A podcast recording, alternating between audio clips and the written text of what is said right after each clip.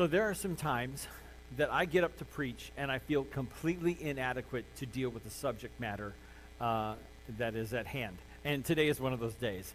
Uh, today is one of those tough days uh, where I'm going to be talking about like marriage, and I feel like I'm terrible at it. Um, okay, no amen from the back of the room. So, but and, and and I've been married uh, 20 years, a little over 20 years, and I know that sounds crazy, right? Uh, uh, among you know young people these days, 20 years of marriage, it's like wow, you know that's incredible. 20 years, yeah. We've been together 22, uh, and it is by the grace of God. It is by the grace of God, and the sheer stubbornness of a beautiful woman from Central Illinois, who said, "I'm not going to give up on this loser of a guy that I'm married to." So, uh, yeah. Um, she is uh, beautiful uh, and lovely in every sense of the word. My wife Shannon is lovely, and that's not my favorite way to describe her. She's lovely in every sense of the word. Uh, she is kind and sweet and generous. Uh, she has a heart for people, uh, and like I said, she's stubborn because you know most other uh, and, and maybe a little a little insane that she stuck with me this long because I am a clod. I mean, I I have no idea what I'm doing. I'm like a dog at a keyboard. Like I have no idea what I'm doing when it comes to marriage, and, and that's just how I feel. But uh, I've been blessed. Like God knew that He was going to have to make the perfect woman for me, uh, and and He did. He He made Shannon and and gave her to me uh, as my wife to do life together with here on earth. And um, I tell you what, um, when it comes to marriage you know it's it's it's hard. Marriage is difficult. Marriage is tough. When you you you know you get to and nobody gets me like her like nobody understands me like she does. Uh, she gets me with my quirks and my goofy sense of humor my mental illness and stupidity. She gets it all you know and and she's you know lucky enough that she gets this. Um, and uh, she's great. Uh, and you should uh, pray for her um, a lot. Um, but when, when, we talk about romantic relationships, what we're talking about today is we're talking about our romantic relationships uh, and, and how difficult they can be. Um, but we're also going to talk about not just like marriage, but we're going to talk about any kind of relationship that has that involves romance that we might be involved in. So whether you're dating somebody, you have a significant other, uh, if you um, want to be married uh, and are not married yet, uh, if you are single, there's something in here for you too. Uh, and I want to talk to everybody here today, uh, teenagers on up through uh, those who've been married for 50 years or more. Uh, there's always room for improvement in our romantic relationships. We can always get better. Uh, I have never met anybody who says, No, I'm good. I got the perfect marriage. I've never met anyone who's ever told me that. It's like, No, I really don't need any advice. We get along perfectly all the time. It's like the only way that's happening is if, like, if, if you live in California and she lives in New York. I mean, it's like, what an arrangement. No, it, because marriage can be difficult and marriage can be hard and, when, and relationships can be hard. And that's what, excuse me, that's why we're going to talk about it today. Uh, we're going to talk about uh, how we can continue uh, to grow in our relationships with one another, specifically in our romantic relationships. So, we started a series a couple weeks ago called Navigating Relationships, and this series is all about uh, our, the four most important relationships in our lives uh, our relationship with our friends, our relationship with our children, our relationship with our spouses, and our relationship with God. And so this week we're talking about our relationships with our spouses or our romantic relationships. Um, we're, what we're doing is we're comparing the different relationships in our lives to the different parts of a ship. Um, and so two weeks ago we talked about our friends and about how our friends can kind of be like the rudder of our ship. Um, that we are the average of the five people who are closest to us. Uh, and so we talked about how our, our friends are kind of like the rudder, and where our friends go, we tend to go. Uh, we tend to uh, be the, the average of the five people closest to us. Um, and then last week we talked about the crow's nest. We talked about how the, the children that we influence in our lives. Uh, and, and we talked about how we need to be in the crow's nest with the children in our lives and kind of point out the dangers to them, the dangers that maybe they can't see, uh, and kind of navigate them and guide them through life uh, by, by looking out for them. Uh, that we don't necessarily control the ship. My, my little guy turned 13 this weekend. I can't believe it. I'm the parent of a teenager. they said it would happen. I didn't believe them, but it happened.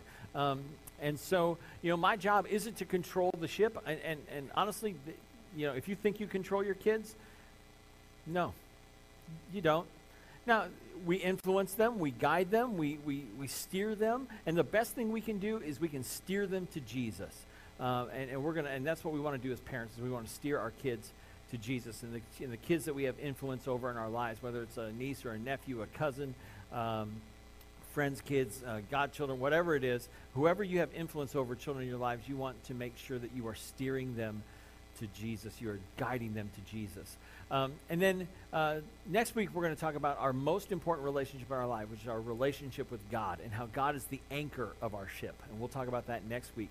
Uh, in two weeks, I'm going to do a series, a special one-time sermon on baptism and why here at GFCC we think baptism is so important uh, and what the Bible says about baptism. So we're going to do that Labor Day weekend, and then we start a new series called How to Be Rich, uh, which is all about not what you have, but what you do with what you have. So we're going to talk about how to be rich in September.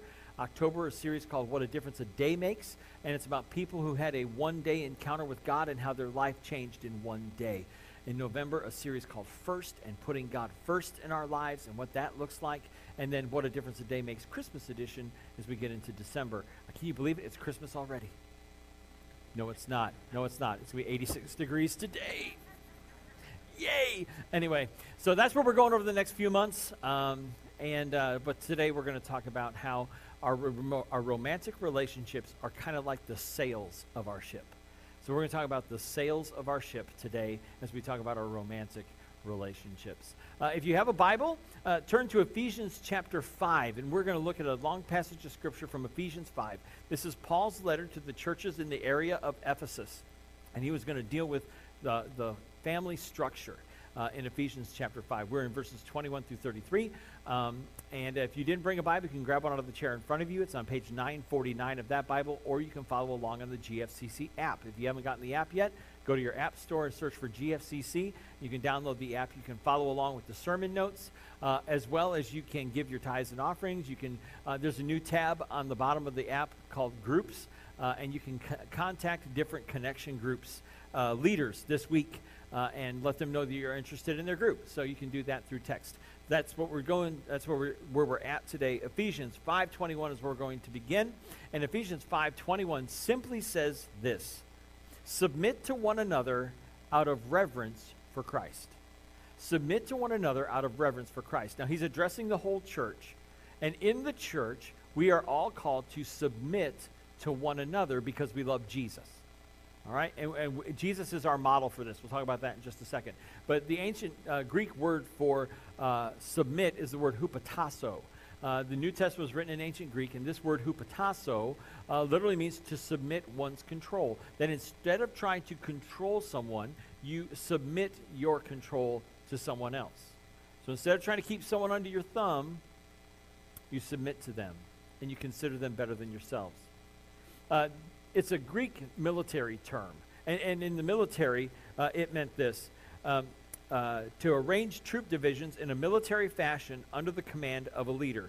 But in non military use, is how it's pictured here, it was a voluntary attitude of giving in, cooperating, assuming responsibility, and carrying a burden. Again, it's putting other people more important than yourselves and this uh, has to do with not only in the church, but it has to do in the family as well. So it begins with this idea of mutual submission, that we all submit to one another because we love Jesus. Husbands submit to wives, wives submit to husbands, children submit to parents, and so on. And in the church, we all submit to one another because we love Jesus. So this is where this begins. Uh, you know, Jesus went to the cross, and he is our model for servant leadership. Look at uh, Philippians 2 3 through 8. He says, Don't be selfish. Don't try to impress others. Be humble, thinking of others as better than yourselves. Don't look out for only for your own interests, but take an interest in others too. You must have the same attitude that Christ Jesus had. So your attitude should be the same as that of Jesus. And he says in verse 6 Though he was God, he did not think of equality with God as something to cling to. Instead, he gave up his divine privileges. He took the humble position of a slave and was born as a human being. When he appeared in human form, he humbled himself in obedience to God and died a criminal's death on a cross. So God, Jesus humbled himself. He went from the throne room of heaven to the cross of Calvary, and, and he gave up all of his divine privileges in order to become the perfect human sacrifice for our sins. And now, when you put your faith and trust in Jesus by believing in him, turning away from sin and repentance, and publicly acknowledge your faith by uh, confession and getting baptized, in that moment, God washes away all your sins. He forgives your sins, He fills you with His Holy Spirit, He sets you on the path to heaven. And that happens when we put our faith and trust in Jesus. We are saved by God's grace through faith in Jesus Christ, the one who gave up his life for us, who suffered and died for our sins. And he is our model of submission. He is our model of what it means to put others before ourselves. he's a model for husbands too. We'll talk about that in just a second. But first, we're going to address wives. Paul's going to address wives in Ephesians 5 22 through 24. And this is what he wrote to wives Wives, Submit yourselves to your own husbands as you do to the Lord. For the husband is the head of the wife, as Christ is the head of the church, his body, of which he is the Savior. Now, as the church submits to Christ, so also wives should submit to their husbands in everything.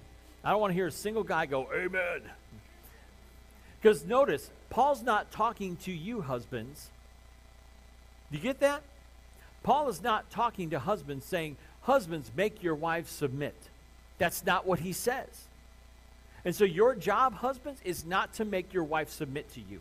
Your job, husbands, is not to keep your family under your thumb. Your job, husbands, is not to make sure that your wife is submitting. That's not your job. It's the wife's job to submit to the leadership of her husband. And here's the thing husbands, your job is to be the leader that God desires you to be in your household. Your job is to be the leader that God wants in your family. So be a spiritual and emotional and physical provider in your family. Be the leader that your family needs. And your family will submit to your leadership. But if you are a tyrannical dictator in your family, your family will rebel against you. But if you are a servant leader, like Jesus was a servant leader, your family will submit. And Jesus is our model. All right? The Bible says that all authority was given to him. Matthew 28, 18 through 20. Jesus came to them and said, All authority in heaven and on earth has been given to me. Therefore, go and make disciples of all nations, baptizing them in the name of the Father, and of the Son, and of the Holy Spirit, and teaching them to obey everything I have commanded you. And surely I am with you always to the very end of the age. So, wives, when, when Paul says that you are to submit to your husband's leadership, that's exactly what he means. And it comes from the authority of Christ. And it is our model for what the, the, the church is the model for the family. That the church submits to Jesus in everything because Jesus has how much authority? All authority. So Jesus has all authority. The church submits to him. And in the family, the family submits to the husband because that's the, the created order. That's the order that God put things in in the family. And so, guys, if you want your family to submit to you, be a servant leader like Jesus, not a tyrannical dictator. And wives and children will submit to the father, to the husband, more readily than they will if you try to just control them. So, husbands, don't control your wives. No, Paul says do this instead. Ephesians 5 25 through 33. And notice, okay, so you have this little section for wives, like three little verses and then you have nine verses for men. Men are dense. I'm going to tell. I, I don't mean to tell. Don't mean to share man secrets, but man's secret. Men are dense. All right, 25. Husbands, love your wives, and pause right there. That word love here, where he tells husbands to love their wives, is the word agapao, and it comes from the word agape, and that means unconditional love. So, guys, the love that you have for your wife or significant other is to be an unconditional, unlimited, unselfish kind of love. No conditions, no limits, no selfishness. That's the kind of love that God expects you to have for your wives and for the women in your life. So, unconditional, unlimited, unselfish kind of love. That's the way you do it. Because guys are terrible at this. We will put conditions on our love well, if you let me do this, then I'll love you. Or if you uh, do this, if, if you have the house clean, all these things, and, and these are all the conditions that we put on, on, on, the love that we have, and, and if you do these things, then I'll love you. No, that's not what Paul said. That's not what God says. God says you are to love your wives unconditionally. You love first rather than waiting to love based on what she does. Does that make sense? You may not like it, but it does make sense. All right. So, husbands, love your wives just as Christ loved the church and gave himself up for her, to make her holy, cleansing her by the washing with water through the word, and to present her to himself as a radiant church, without stain or wrinkle or any other blemish, but holy and blameless. In this same way, husbands ought to love their wives as their own bodies. He who loves his wife loves himself. After all, no one ever hated their own body, but they feed and care for their body just as Christ does the church. For we are members of his body. For this reason, a man will leave his father and mother and be united to his wife, and the two will become one flesh. This is a profound mystery, but I am talking about Christ and the church. However, each one of you also must love his wife as he loves himself, and the wife must respect her husband. And so, uh, guys, we have to love our wives unconditionally. And, and we love our wives as Christ loved the church. Now, how did Jesus love the church? He died for the church. And you may be thinking to yourself, oh, I'm a macho man. You know? Do people say macho anymore? I say macho. So I'm a macho man. I take a bullet for my wife. Oh, yeah? Sure you would. Yeah. Oh, I'll take a bullet for my wife. But here's the thing. Would you, would you die for your wife in another way? Yeah, I, you know, what do you mean? Would you sacrifice something for your wife, like Jesus sacrificed his life for the church? Would you sacrifice for your wife? For example, would you give up an afternoon to go antiquing? Well, let's put it this way Would you give up an afternoon, a Sunday afternoon in the fall, to go antiquing? What happens in the fall, guys? Oh, we do know. Well, as long as it's, as long as it's the Bears bye week, you know, as long as the bye week, I'll go I'll go antiquing. You know, no. Would you give up? Would you sacrifice? And, and me, Saturdays are the sacrifice when Notre Dame is playing. Okay, power didn't go out that time. A- am I willing to sacrifice things that I think are so very important but really aren't? Am I willing to sacrifice for my wife and for my family like Christ sacrificed for the church? Are you, guys, husbands, are you willing to sacrifice for your wife and your family the way that Christ sacrificed his life for the church? To give up everything. I mean, that's, that's hard. And, and be careful to answer that out loud. You know, because especially if you're sitting next to your significant other or wife. Yeah, I'll give up. For, oh, oh, hi. Shut up, Sean. Before you make me commit to something I really don't want to do. No, no, no, no. In all seriousness, guys, we are called to love our wives as Christ loved the church.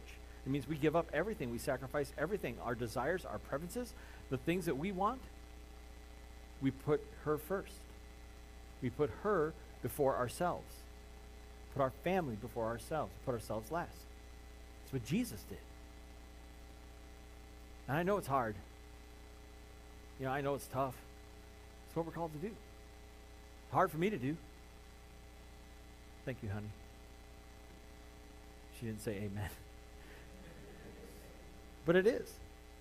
And, and we got to treat our wives. We got to treat our wives better, guys. I, I have to treat my wife better. You got to treat your wife better. We got to treat the women in our lives better. Did you know that the very first gift that God gave to man was a woman? Genesis chapter 2:18 says this.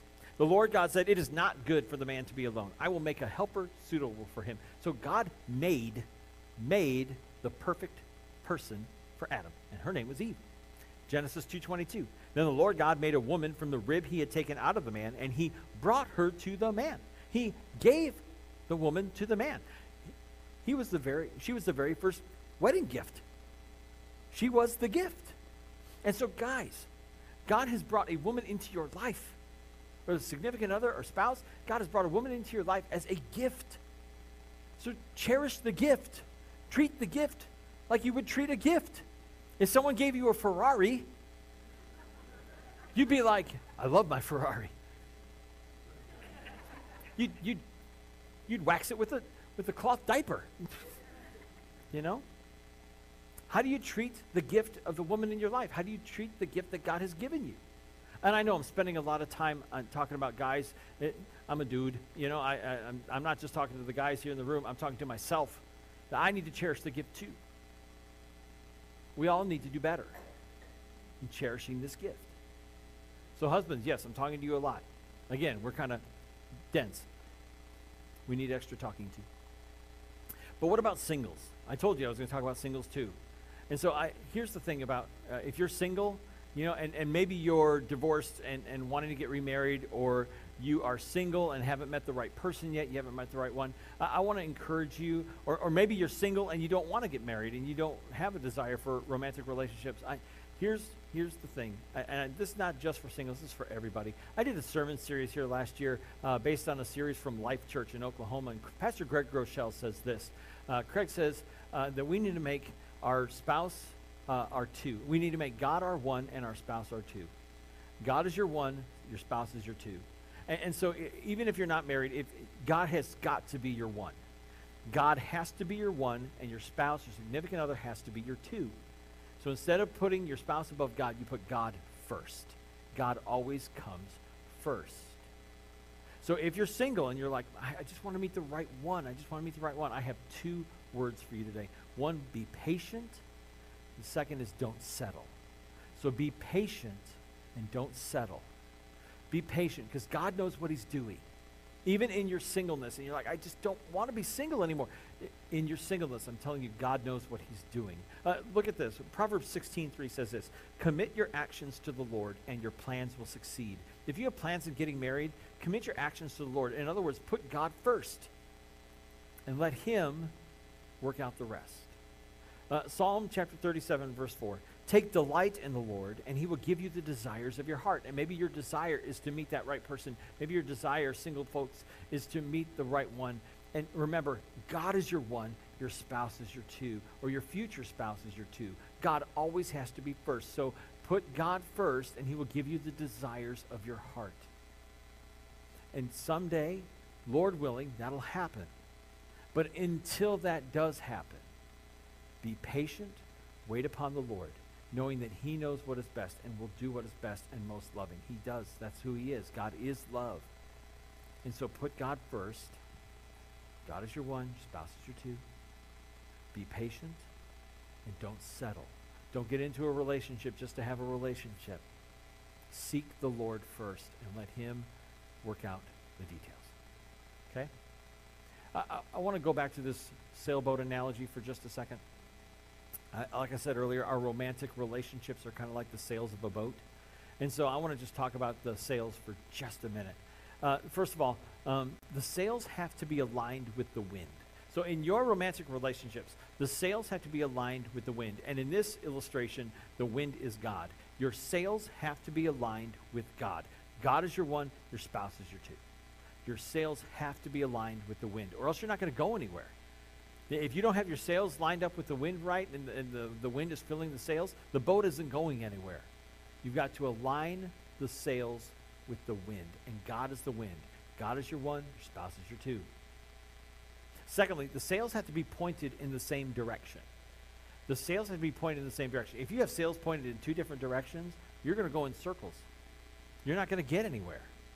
And for your sails to be pointed in the same direction, you have to have communication communication is vitally important. And it's more than just the, the surface level communication of, hey, how you doing? Good. How was your day? Fine. Retreat to your cor- separate corners until you go to bed. You know, you know, there has to be better communication in all of our relationships, especially in our romantic relationships. I did a sermon, uh, not a sermon series, I did a Bible study here a few years ago by Chip Ingram, uh, a pastor from California. And in his, this Bible study on marriage, uh, he talked about uh, how we need to increase our communication. And he gave this suggestion. Um, I have a book in my office called Leadership. Uh, it's by Rudy Giuliani, and it was about the time that he was the mayor of New York during 9 11. And what he did uh, every day, he had an hour long meeting every morning with all the key leaders of his city. He's like, I want to know what's going on in my city. And so he had an hour long meeting, and everyone had to give a report. And I suggest to couples, when couples come to me and say, hey, can we talk about our relationship? Sure.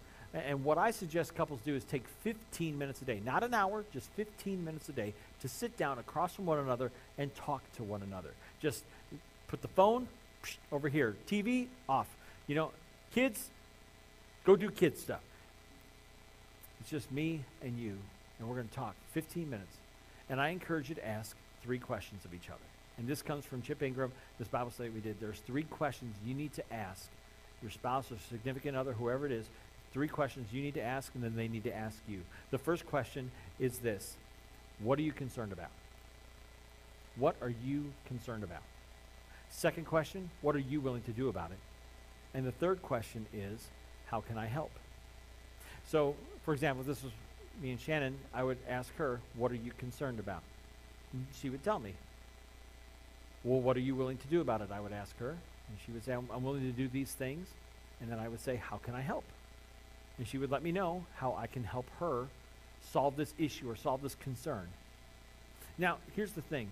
When you do this, and I, I highly recommend it, just give it a week. Give it a week. Just seven days, five days. We'll, we'll do weekdays, okay? Just weekdays. So take the next five days, take 15 minutes, set it aside, put the timer on the microwave, 1500, and, and, and sit down from, a, from one another and ask each other these questions. And here's the thing you don't interrupt one another. You let them talk, and then you talk. You don't interrupt one another. And what are you concerned about? What are you willing to do about it? And how can I help? And your communication will increase and it will get better and you will get those sails pointed in the right direction so that you're not going in circles. You know, I have found, I've discovered so many couples uh, that I sit down and talk to uh, is that we get into relationship ruts. We get into a relationship rut and, and, and you know, we just kind of do the same old thing day after day after day. And, and the next thing you know, two years have gone by, five years have gone by, 10 years have gone by, and we're having the same conversations, and we're really not getting anywhere. And, and we need to get out of those relationship ruts. And here's one last bit of advice, and this is only for you guys because I didn't bring this up to any others, but uh, they'll have to watch it online. Um, don't forget to romance one another. Don't forget to woo one another. I think a lot of times we forget the woo, uh, and we we fail to woo one another. It, it, especially guys, you know, we're, we're very task oriented, and it's I completed this task, I completed this task, I completed this task, and now I can move on to my next task. And so it's like, okay, I, I met the woman, I wooed the woman, I engaged the woman, I married the woman, and now I'm done. You're not done. We're not done. It's not a, your wife is not a task to complete. Your wife is a woman to be wooed. So we need to continue to woo one another and continue to date one another and, and, and grow in that love with one another uh, till death do us part. And when we do that, we'll see that our lives have a lot more fulfillment. Uh, our, our relationships are a lot better. The communication increases. And, and, you know, you think back to when you first met your spouse, significant other, and how great it was and how fresh it was and how it's like, oh, this is so great. You're learning all these new things about one another and, and just how wonderful it was. And, and then you get into those relationship ruts and you start thinking, man, I, I don't know. Did I make a mistake? No, you didn't make a mistake. You just got stuck in a rut. Get out of the rut, woo one another, date one another, romance one another, and recall those things that first brought you together and have fun again. And when we do that, we're going to have better marriages. And life is going to be much more fulfilling. And we'll, and we'll point one another to Jesus, and that's what we're doing until death do us part.